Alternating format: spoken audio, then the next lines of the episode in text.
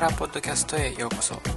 今日は宗教から世界を読むの第7回目をお送りいたします。今日も2つの記事を、え取り上げますけれども1つは、えロシアに関するもの、え2つ目は、え日本に関係するものです。えそれでは、え早速最初の記事から見ていきたいと思います。毎回のことですけれどもえ記事のえ全文はえ PDF ファイルをご覧ください。ここでは記事の一部を読んで解説を加えていきたいと思います。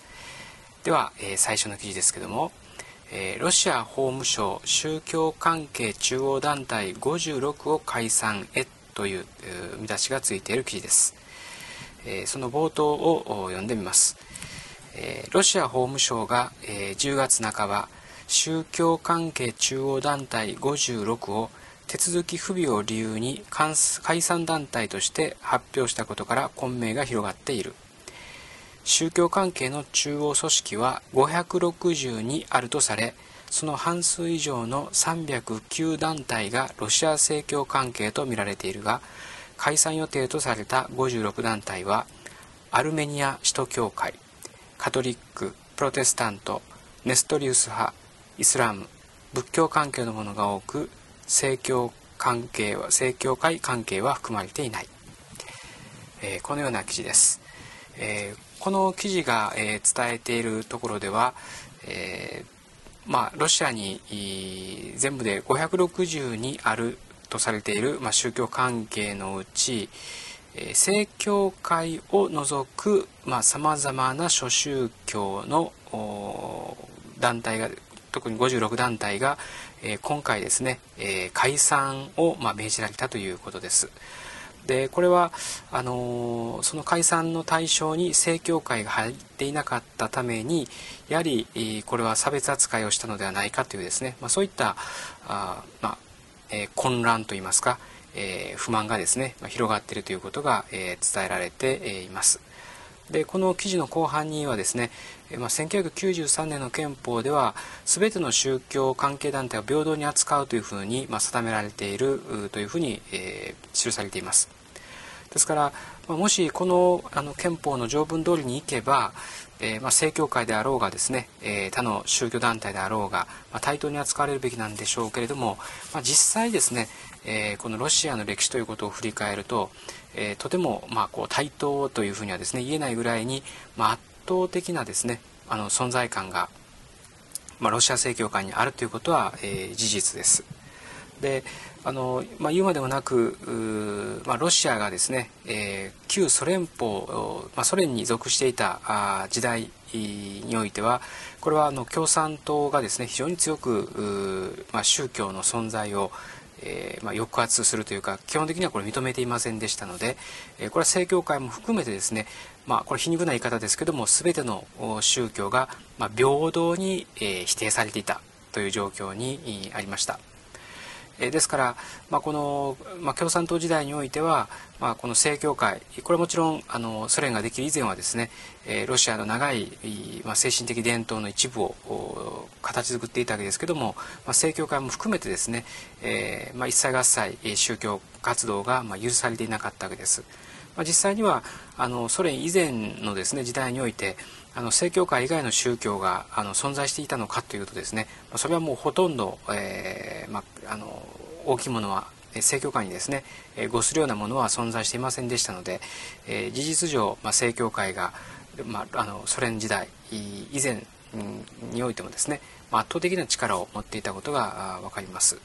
でそういうことを考えますと、えーまあ、この正教会がですね、うんまあ、ロシアと特別な関係にあるということはうなずけるわけですしそして特にあの現在のですね、まあ、政権から言うならばこう人々のこう不満があこの政権にですね、えー、向かないようにこの正教会をまあ中心に、まあ、精神的なですね、まあ、この一致を図る、まあ、そういったこう戦略において、えー、これ正教会側もこの、えーロシアのですね、まあ、あの政権側もですね、えー、こう一致した、まあ、こう利害関係がですね、まあ、あるというふうに言うことができます。ですから、まあ、これまで、えーまあ、例えばですね、えー、ソ連時代にうん、まあ、いろんなこう書記長がいましたけどもそういった歴代の書記長がですね正教会の教会を訪ねるなんていうことはまずなかったんですけどもうんこのプーチンうんはですね実際に正教会の教会を訪ねて礼拝に参加したりというですねかつてのソ連時代には考えられないようなことが実際に起こったりしています。ですから、まあ、これは、まあ、もちろん、えー、パフォーマンスといいますか、えー、という点もあるとはいえですね、えー、比較的この政府と正教会はですね、まあ、良い関係にあるというふうに言っていいと思います。まあ、まあ、それがですね、まあ、結果的に、まあ、あの宗教各宗教間のですね、まあ、平等性を欠くことになっている背景に、まあ、あるわけですけども、うんまあ、あのこのですね、えー、差別待遇があまりこう極端な形で現れると、えー、やはりえー不満がですね出てくることは、まあ、やむを得ません。でもう一点ですね、まあ、このロシアあロシア正教に関して、まあ、触れておきたいことがあります。これはまあこの記事と直接は関係ないんですけれども、えー、このロシア正教とは何かっていうことはですね、えー、実際になかなかあの私たちが日常目に触れることはないと思いますね。ですから、まあ、あの言葉の上では分かっていても、えー、それがですね例えばプロテスタントとかカトリックとどう違うのかということはですね、えこれ十分にやっぱ理解されていないと思います。もちろんこの神学的な、まあ、次元あの競技の点とかですねあの礼拝がどう違うのかってことをこう考えるのはなかなか厄介なんですけども私がですね、えー、この正教会とは何かどういう雰囲気を持っているものかっていうことをですね、えー、端的に知るために、まあ、おすすめできることが一つあります。まあ、これは、えー、何かと言いますと、えー、これはトルストイとかですね、えー、ドストエドストエフスキーといったロシアの文豪たちの作品を読むとですねこれはこの、えー、カトリックともプロテスタントとも違うですね、え正教会のこの雰囲気特徴をですね、えこう感じることができるわけです。実は私もですねあのロシア文学にすごくハマった時期があって、えー、トルストイ・ドフストエスキーの代表作はまあほとんどこう読んだんですけれどもやはり今振り返ってみてもこのプロテスタントカトリックといういわゆるいわゆるこのヨーロッパですね西方のあのキリスト教とは違う、えー、この香りといいますか、えー、というものをですねやっぱ感じることができたなというふうに、え、思います。まあ、幸い、えー、ドストフスキーに関して言いますと、えー、最近ですねあのカラマゾフの兄弟とか罪と罰とかえ新しい役で、え出て非常にあの多くの人にあの読まれてるというふうに聞きますのでまそういう新しい役で、まあ、あのかつてのですね名作を、まあ、読んでみるというですね、えー、まあ、かつての名作といいますか今も名作ですけどもそういうですね、えー、古いものの中にもですね非常にこう、えー、考えさせられるですねいろんなこう材料が、え隠されているというふうに、まあ、思います。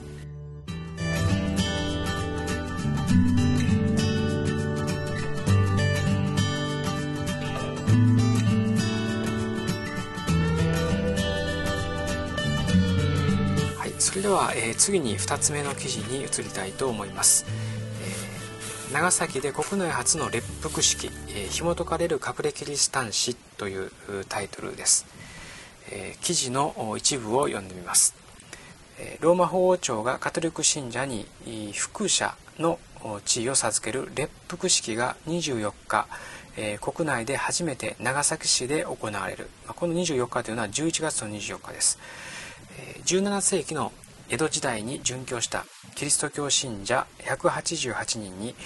最高位である聖人に次ぐ副者の位が授けられるが日本でのキリスト教布教における暗い過去が再び語られる時でもある。幕末に米国の圧力で開国し明治維新後の1873年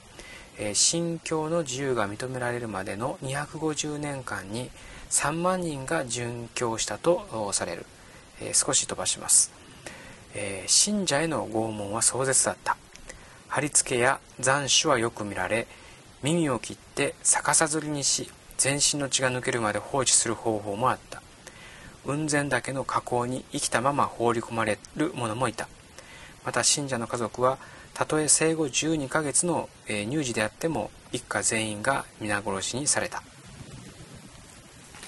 えー、まあ、このような、え記事です。で、えー、特に、まあ、今読みました最後の方はですねちょっと読むのもはばかれるぐらいに非常にこう残虐な、うん、拷問がかつて行われたということをですね、え伝えて、えいます。で今回はですね、まあ、このかつてあの殉教した人々、えー、まあ、ここでキリスト教信者188名と書かれているのは、えー、具体的に言うとですねこれはもうあのカトリック信者です全て。でこの江戸時代に殉教した188名にこの副社というですね位が授けられるということでこれはあのあんまり聞かない称号かもしれませんがカトリックの中ではですね聖人に次ぐですね聖人というのはセイントとしてですねよく知られていますけども聖人に次ぐですね、えー、まあ、非常に高い地位位として副社というですね位があのあります。でそこそのですね、えー、位に、まあ、列せられたということです。まあ、もちろんあのこれはですね、えー、まあ、過去の、まあえ17世紀のことですから、えー、それが、まあ、今になってですね、えー、副社に、え列せられるっていうことまあ、この点考えても、まあ、カトリックが本当にその長いですね。一つの歴史観を持っているといいますか。カトリックならではのこう雄大さをある意味で感じることができますけれども。しかしこれはやはり、まあ、非常に、まあまあ、記念すべきですね、えー、出来事で、まあ、あると同時にやはりあのこの記事が記していますように、まあ、日本史にある、まあ、暗い過去にですね、えー、目を向けなければならない瞬間でもあります。で、まあ、この記事でも少し触れられていますように、えー、カトリックはまあ1549年にフランシスコ・ザビエルが、えー、日本にまあ初めてそれをもたらしたあわけですけれども、まあ、比較的ですね、えー、順調にいっていた、まあ、不況がですね、え順調にいってきたすなわち比較的寛容にそれが迎えられた時代もありました。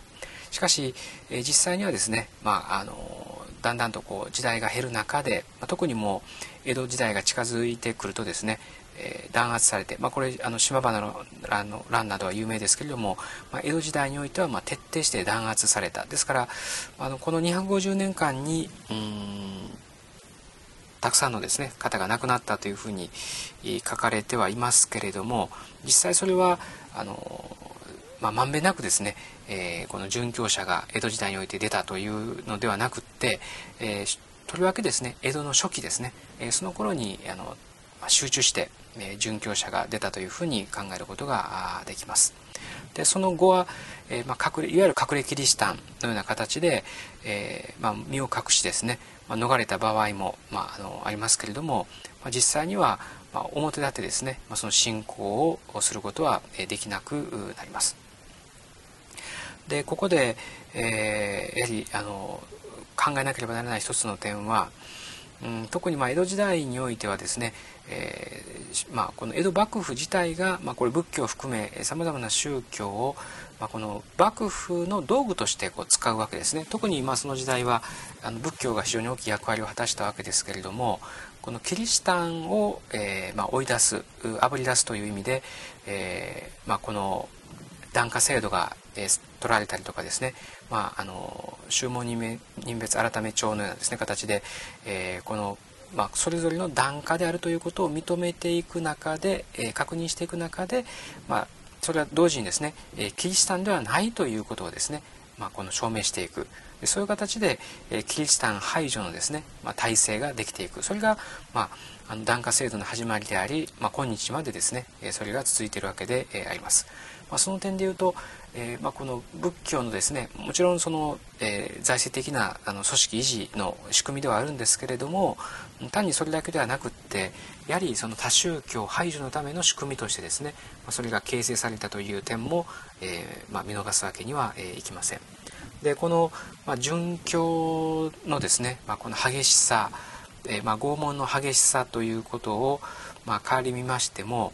まとてもですね日本の、まあ、特にこの過去においてですね、